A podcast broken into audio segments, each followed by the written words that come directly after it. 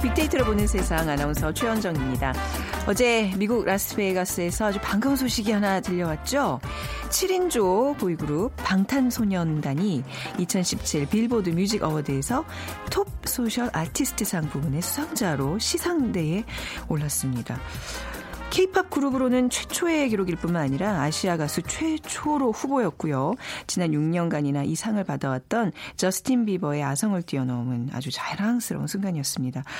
우리 예술인들의 활약이 여기서 그치지 않고 있습니다. 뭐 지금 프랑스 칸에서 펼쳐지고 있는 칸 영화제에서도 우리 영화인들의 소식은 연일 화제로 회자가 되고 있죠. 핑크 카펫 위에 선 방탄소년단의 모습 그리고 레드 카펫 위에 우리 영화인들 모두에게 큰 박수 보내고 싶네요.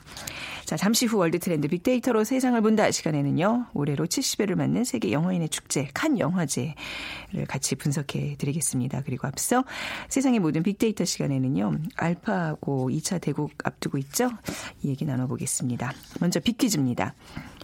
칸 국제 영화제는 프랑스 남부의 휴양 도시 칸에서 매년 5월 개최되는 국제 영화제로 베네치아 국제 영화제, 베를린 국제 영화제와 함께 세계 3대 영화제입니다.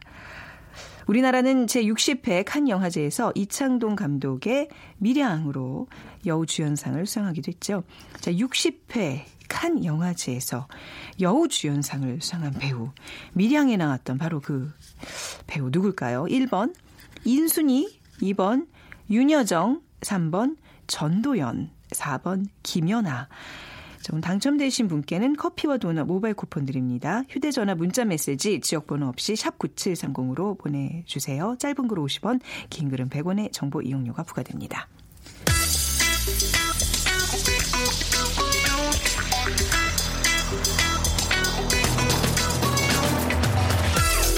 오늘 여러분이 궁금한 모든 이슈를 알아보는 세상의 모든 빅데이터. 연세대 박희준 교수가 분석해드립니다. 연세대학교 산업공학과 박희준 교수 나오셨어요. 안녕하세요. 네, 안녕하십니까? 네. 앞서 우리 뉴스 하잖아요. 이제 저희 네. 프로그램 직전에 거기서도 이제 나오던데 어, 알파고가 이번에 또 중국 커제와 대국을 준비하고 있다면서요. 네. 많은 분들이 집중하고 있네요. 지난해 봄 이세돌 구단과의 대국으로 화제를 모았던 알파고가 이번에는 또 다른 대국을 준비하고 있는데요. 네. 구글 딥마인드는 오늘이죠. 23일부터 27일까지 격일로 중국 저장성 우전에서 바둑의 미래 에세이를 개최하는데요. 랭킹 1위 바둑 기사 아, 커제 구단과 알파고 2.0간의 바둑 대결이 펼쳐지게 됩니다.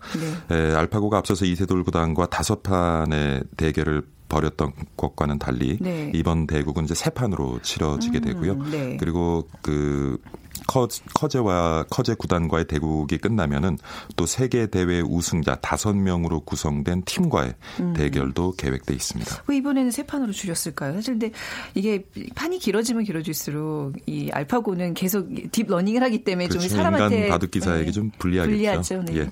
전문가들은 이번에 승패는 어떻게 예상하고 있나요? 에, 전문가들의 예상을 앞서서 어, 커제 본인은 어제였죠. 네. 한 과학 채널과의 인터뷰에서 알파고의 대국이 매우, 매우 어려울 것으로 예상된다. 음. 그리고 알파고와의 대국에서 패한다면 승복하겠다라고 얘기를 했고요. 네. 어, 그리고 중국의 구리 구단은 이번 대국에서 커제의 승률은 10%밖에 되지 않는다고 어. 전망을 하고 있습니다. 그러니까 이세돌과의 그 대국을 이미 좀 경험했기 때문에 예. 많은 그전처럼 막 기대감을 갖고 있지는 그리고 알파고는 또 그동안 더 진화를 했고요. 아, 그렇죠. 뭐 커제는 승률은 나에게는 아무런 의미가 없다. 네. 모든 사람이 이번 대국에 흥미를 느끼도록 최선을 다할 것이다. 라고 약속을 하면서 이제 대국에 임하게 되고요. 어, 그러면서 또 커제는 인간 바둑 기사는 앞으로 결국 컴퓨터를 이길 수 없을 것이다. 근데 왜, 왜 해요? 이미 모든 사람들이 이렇게 패배를 뭐 예견하고 있는데 굳이 할 필요 있어요? 사실 지난해 3월이요. 네. 이세돌과 알파고 대국 당시에 커제는 알파고는 이세돌 구단을 이길 수 있어도 나는 절대 이길 수 없을 것이다라고 아. 자신감을 보였는데 네. 그로부터 이제 1년을 지난 다음에 완전 히 태도가 이제 바뀐 걸로 볼 수가 있고요. 음.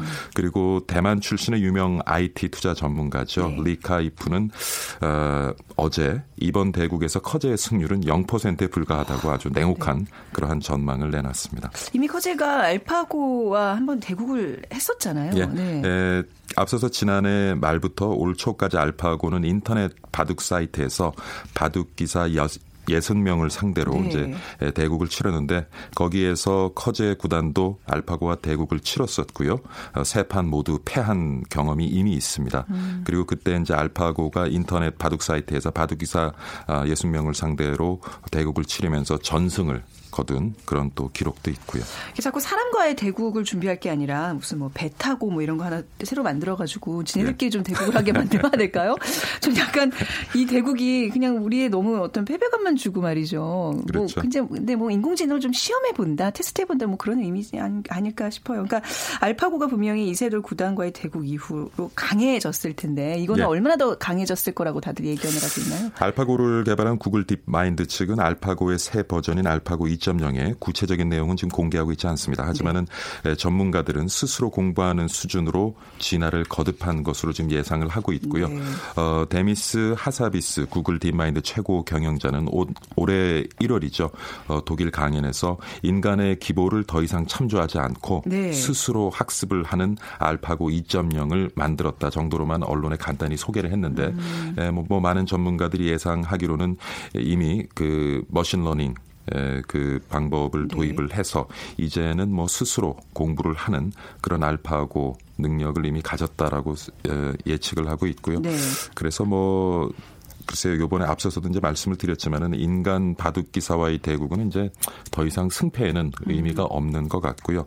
얼마만큼 재미난 수를 보여주면서 아. 얼마만큼 큰 차이로 또 어, 승리를 가져가는지 그것이 관전 포인트가 되지 않을까 음. 싶습니다. 약간 느낌이요. 지금 번뜩 든 생각인데 이제 뭐 인공지능의 어떤 진화 이런 거를 확인할 수 있는 자리이기도 하지만 약간 이게 자사 홍보 이벤트로 좀 이용되는 게 아닌가 싶기도 해요. 그러니까 이제 지나치게 어떤 뭐 승패는 이미 좀뭐 다 예. 갈린 상황이고 그렇죠. 계속해서 우리가 여기에 좀 관심을 갖는다는 건 한 회사에 그렇죠. 예, 홍보 마케팅이 좀 빠져드는 게 아닌가. 지난해 이제 네. 이세돌 네. 구단과의 대국을 통해서 구글 딥마인드는 굉장히 브랜드 가치를 높였고요. 그렇죠. 네. 이번에는 중국 시장을 겨냥했다고 그렇죠. 볼 수도 있어요. 그래서 네. 어, 뭐 일부 그 마케팅 전문가들은 음. 중국의 어떤 그 소비자들의 네. 그런 성향들을 생각해서 뭐 세 판의 대국 중에 한 판은 음. 알파고가 내어주는 아. 그런 여유를 보여주지 않을 않을까 하는 뭐 어. 재밌는 예측도 내어놓고 있는데요. 하여튼 뭐 구글의 딥마인드는 음. 에, 올해 또 후반기에는 그 스타크래프트 네. 대국이 예, 이제 예정되어 있고요. 네. 하여튼 이러한 바둑 음. 그다음에 스타크래프트에 놓고 인간과 벌이는 대결을 통해서 네. 딥마인드는 브랜드 가치를 점점 높여가고 그렇죠. 있는 것 그렇죠. 같습니다. 네. 근데 아무튼 또 이런 뭐 인공지능과의 어떤 이벤트가 있을 때마다 우리는 또 인공지능에 대한 두려움 뭐 이런 얘기들을 그렇죠. 안할 수가 없어요. SNS는 예, 어떤... 지난해 이세돌 구단과의 네. 대국을 치르면서 참 우리 사회에 많은 두려움이 급습했죠. 들썩들썩했죠. 예. 내가 가지고 있는 네. 일자리 곧 이제 로봇 네. 기계에게 빼앗기지 않을까. 뭐 SNS 분석을 해보니까 여전히 그런 두려움은 있는 것 같아요. 네. 그래서 전반적으로 한47% 정도가 중립적인 견해를 가지고 있는 반면에 27%는 긍정적인 견해, 21%는 부정적인 견해. 그래서 음. 지난해 이맘때보다는 좀 부정적인 견해가 줄어든 것 같습니다. 아, 네. 네, 그리고 연관 단어를 살펴봤더니 1위가 조류 독감이었고요. 왜? 2위가 포스터, 3위가 네. 되어 있는데 뭐죠? 그래서 어, 뭐 때문에 이런 결과가 네. 나왔나 하고 제가 좀 그 SNS에 올라온 그 글들을 좀 유심히 좀 살펴봤더니 네. 에, 최근에 어떤 그 학교에서 음. AI라는 주제로 포스터 아하, 대회를 AI. 했나 봐요. 네. 근데 근데 재미있는 것은 어. 그렇습니다. 그 문과 학생들은요 네. AI를 조류 독감으로 해석해서 아, 조류 독감과 어. 관련되는 포스터를 그렸고요. 근데 이과 학생들은 AI를 인공지능으로 해석을 해서 어. 인공지능 관련되는 포스터를 그렸다고 하는데 네. 뭐 최근에 있었던 그런 한 학교의 포스터 대회가 좀 화제가 되면서 연간 단어 상위 순위에 위치해 있었던 것 같고요. 네. 그 다음에 순위를 살펴보면 산업혁명, 일자리 로봇 음. 여전히 이제 다가올 산업혁명 흐름 속에서 네. 우리의 일자리 많은 부분이 로봇에 의해 대체되지 않을까 하는 그런 불안감들이 SNS에는 여전히 올라오고 음. 있는 것 같습니다. 그러네 공교롭게 사회적 이슈가 됐던 조류 독감과 인공지능이 똑같이 AI라고 네. 불린다는 거. 네.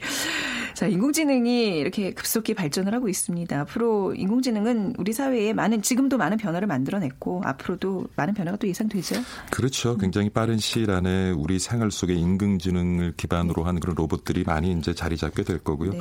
뭐 재밌는 사례 많이 소개되지만 우리가 퇴근을 하면 네. 그 로봇이 우리의 표정 그리고 음. 우리의 말투를 읽고 우리의 기분을 파악한 다음에 음. 에, 뭐 우리 취향에 맞는 음악을 들려준다거나 네. 아니면 우리의 피로를 풀어주기 위해서 목욕물을 받아주거나 또 시원한 맥주 한 잔을 가져다주는 뭐 이런 서비스도 아, 빠른 시일 안에 우리가 아. 기대해 볼 수 있을 것 같고요. 네. 근데 저는 최근에 보면은 그러한 이제 좀 먼 미래 일은 아니더라도 최근에 인공지능을 기반으로 한 어, 개인형 맞춤식 서비스를 우리가 음. 많이 활용하고 있죠. SNS를 사용할 때도 그렇고 포털을 사용할 네. 때도 그렇고요.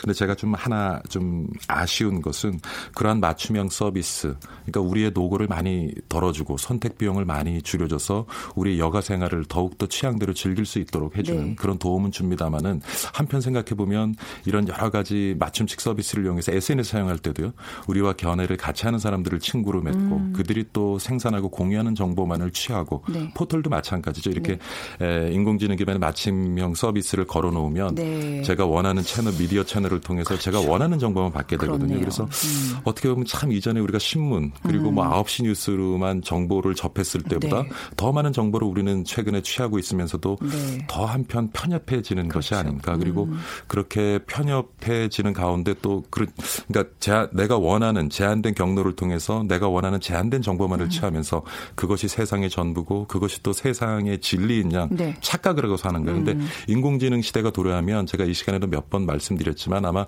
개별 영역은 다 기계에 의해서 잠식당할 겁니다. 네. 우리의 마지막 보루는 사실 통찰력이라는 것인데 네. 통찰 통찰력이 뭐냐면 결국에는 개별적인 사실이나 현상을 보고도 그와 관련된 전반적인 실태나 음. 본질을 꿰뚫어보는 능력이거든요. 그렇죠. 그러니까 네. 하나를 알면 100, 10, 100을 헤아릴 수 있는 능력인데 네.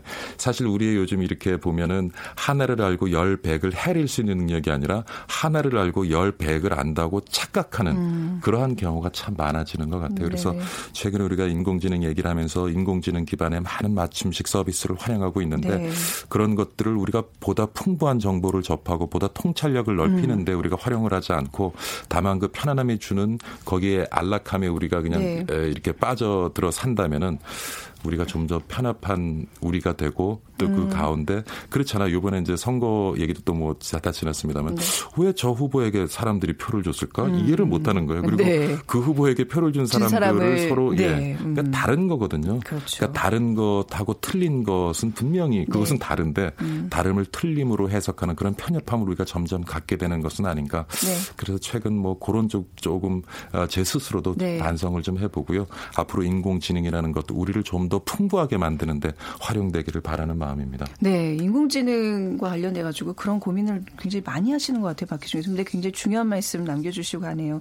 그러니까 인공지능으로 인해서 우리 삶이 편리해지는 것과 더불어서 우리는 통찰력을 계속해서 좀 키워야 된다라는 결론으로 오늘 마무리하겠습니다. 연세대학교 산업공학과 박희준 교수였습니다. 감사합니다. 네, 감사합니다.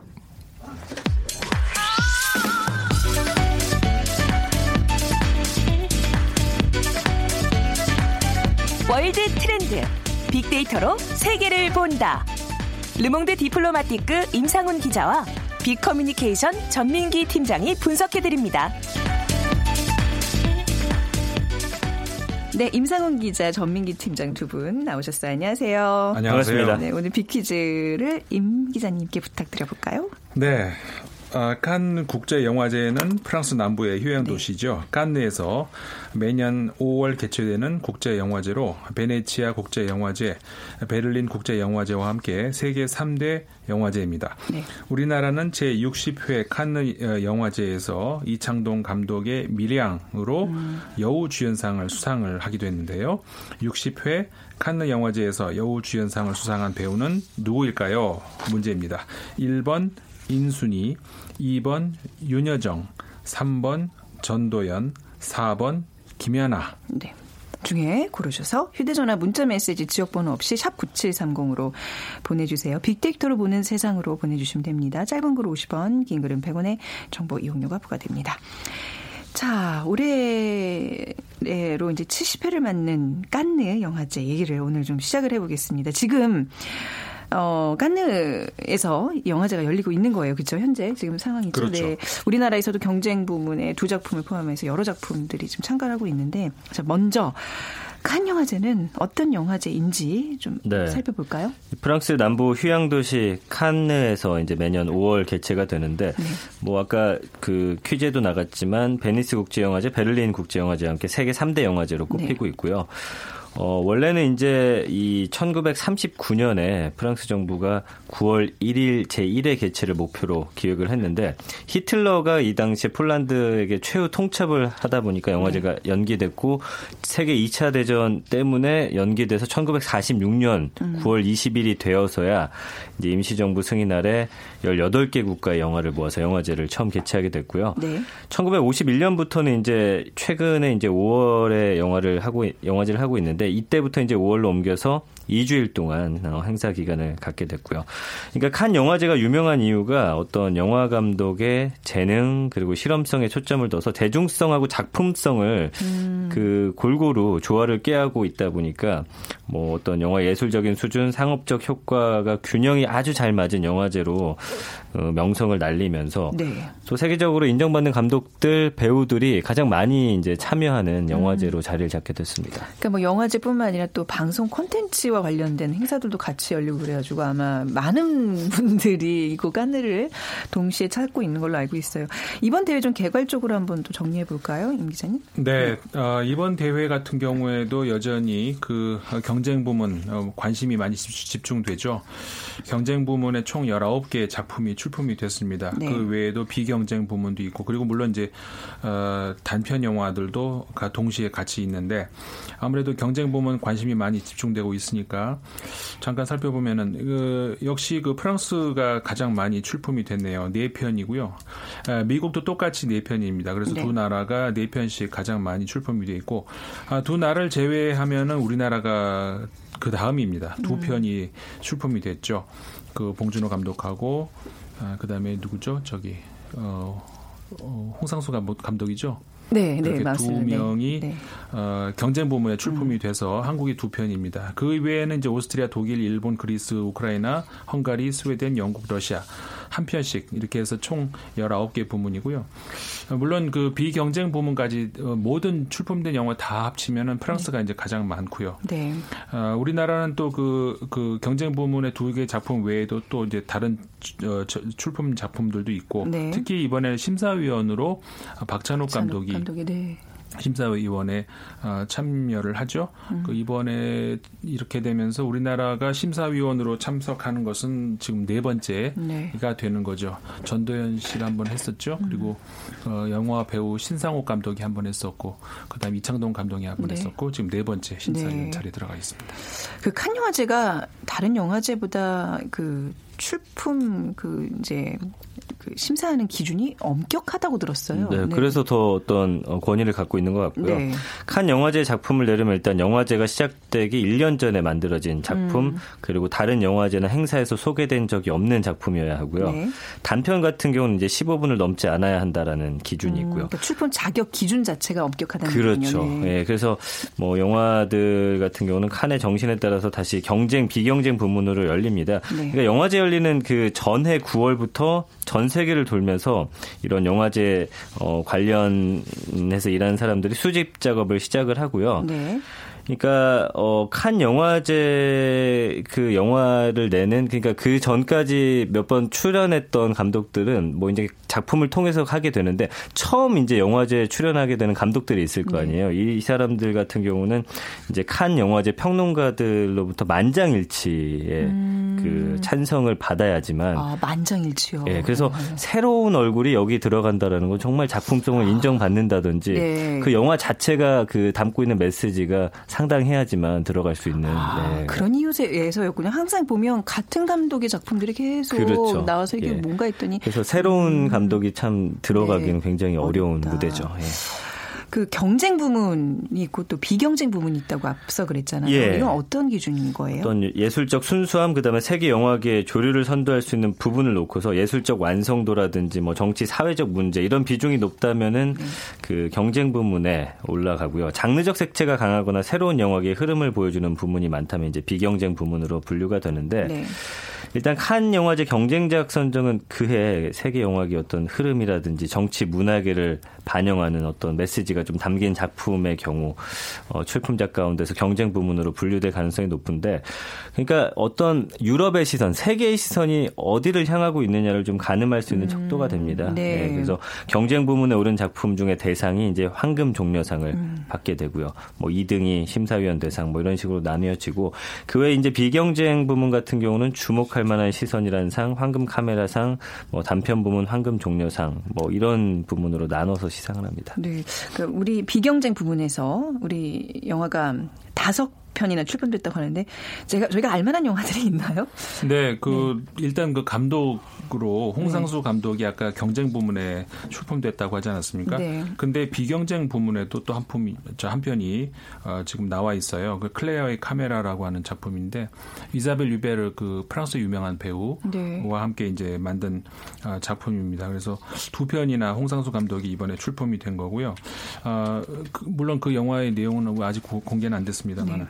아, 그 이외에도 또 우리 저 유명한 배우죠. 설경구 씨, 임시완 네. 씨가 주연을 맡아서 열연한 그 불한당 나쁜 놈들의 세상 음. 변성현 감독이 이제 만든 그 작품인데요.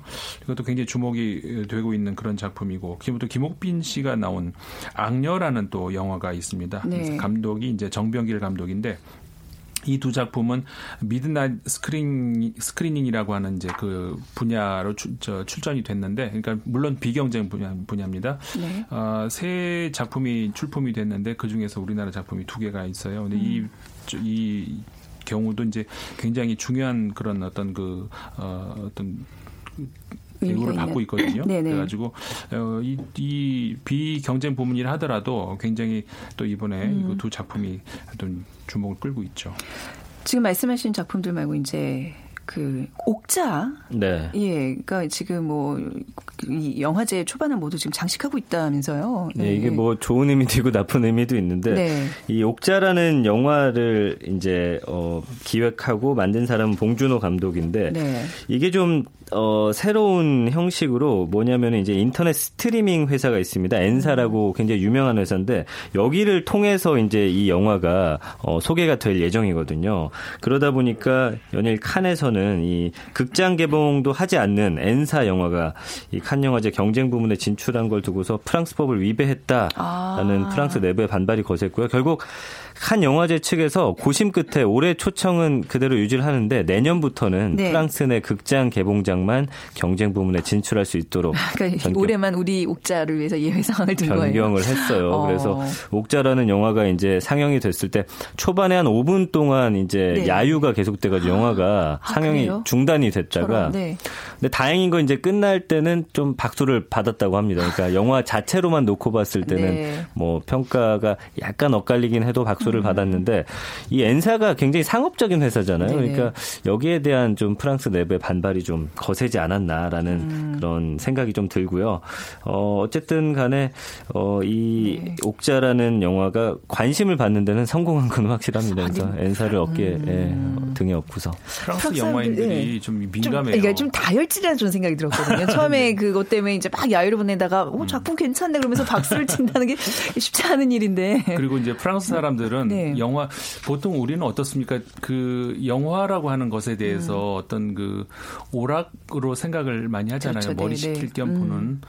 음. 어, 근데 이 사람들은 이걸 예술의 한 장르로 생각을 우리보다 더 하는 경향이 있어서. 네. 그러니까는 그 머리 식히려고 본다기보다는 머리를 쥐어싸고 고민하려고 보는 영화들도 굉장히 즐겨 봐요. 음. 어. 그러니까 그 영화의 한 장르로, 아, 그러니까 예술의 한 장르로 이렇게 영화를 보기 때문에 네. 영화를 보호해야 된다는, 그러니까 음. 상업적 논리에 맡기면 안 된다는 이런 음. 생각이 굉장히 네. 강해요.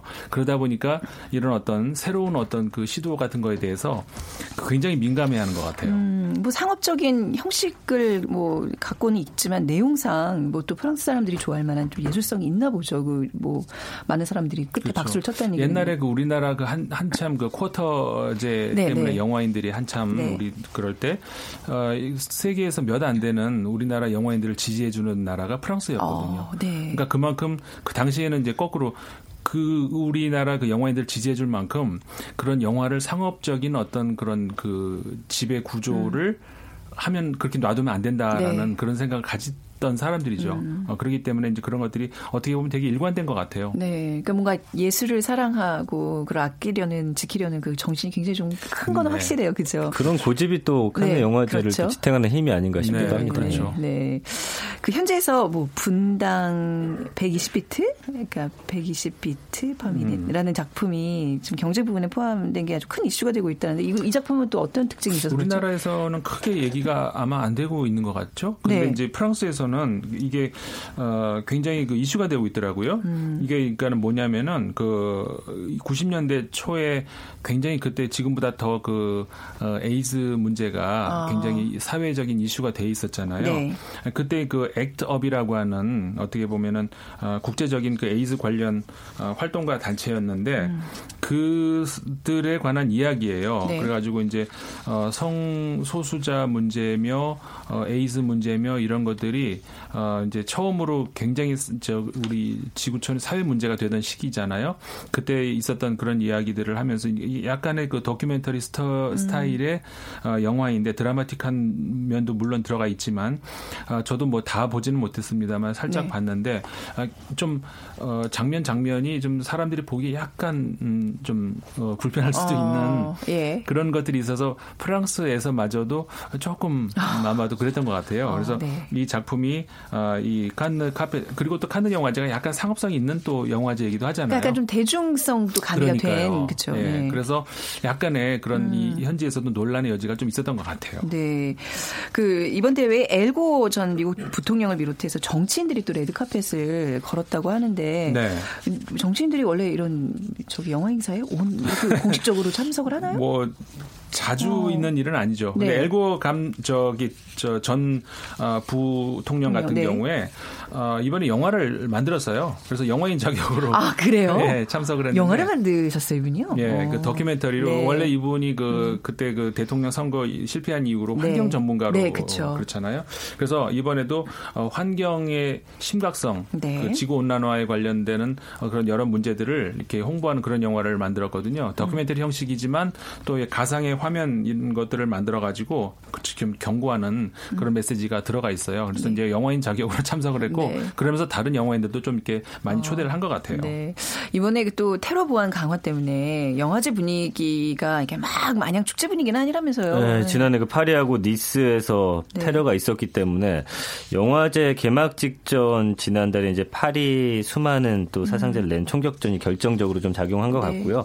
그러다 보니까 사실 이 테러를 막아야 한다라는 네. 프랑스의 그 어, 힘이 실리다 보니까 너무나 그 수색을 강하게 한다고 합니다. 겁니다. 그래서 아, 네. 몸수색도 하고 소지품 검사하고 이러다 보니까 아무래도 자유롭고 좀 즐거워야 할 분위기가 네. 좀 그렇지 못한 방향으로 흘러가는 좀 안타까운 상황이죠. 예. 근데 지금도 영국 맨체스터에서 테러 소식이 아. 들려왔어요. 수십 명이 예. 지금 사상 예, 최소 19명 사망 50여 명이 부상했다는 아, 참. 지금 방금 들려온 소식인데 이런 네. 거 보면 우리가 그런 뭐 수색이나 뭐 테러 보안에 대해서는 좀 더 엄격히 할 필요가 있는 이런 큰 국제 대회 대 회에서 네. 지금 네, 그렇죠. 네. 그러니까요. 네. 이, 이, 런 행사 같은데 정말 그좀 음. 민감한 그런 이야기죠. 와, 지금 이 아리아나 그란데 공연서 2만 명이 운집한 공연서 이 테러 아마 더 많은 또 사상자가 발생할 것으로 예상이 되는데 뭐또 속보로 저희가 계속 좀, 좀 지켜보도록 하겠습니다. 그 칸 영화제 축제 얘기하다가 갑자기 또, 또 지구촌 한 구석에서 방금 또 들려온 테러 네. 소식 때문에 또 가슴이 또 철렁하는 그런 시간이었습니다. 자, 르몽드 디플로마티크 임상훈 기자, 빅커뮤니케이션 전민기 팀장 두 분과 함께했습니다. 감사합니다. 고맙습니다. 감사합니다. 자, 오늘 빅퀴즈 정답은요. 3번 전도연 씨입니다. 자, 0760님, 10년 전이나 지금이나 예쁘고 사랑스러운 전도연 씨 좋은 영화 많이 부탁드립니다. 이 얘기를 전도연 씨가 꼭 들으셨으면 좋겠는데 말이죠. 그리고 7974님, 전도연 씨 연기가 너무 좋았어요. 전도연 씨 팬입니다. 하시면서, 어, 저기, 오, 뭐, 어떤 분은 5번 최원정이라고. 감사합니다. 네. 아무튼 두 분께, 음, 커피와 도넛 모바일 쿠폰 드리도록 하겠습니다. 저는 내일 오전 11시 10분에 다시 찾아뵙죠. 지금까지 아나운서 최원정이었어요. 고맙습니다.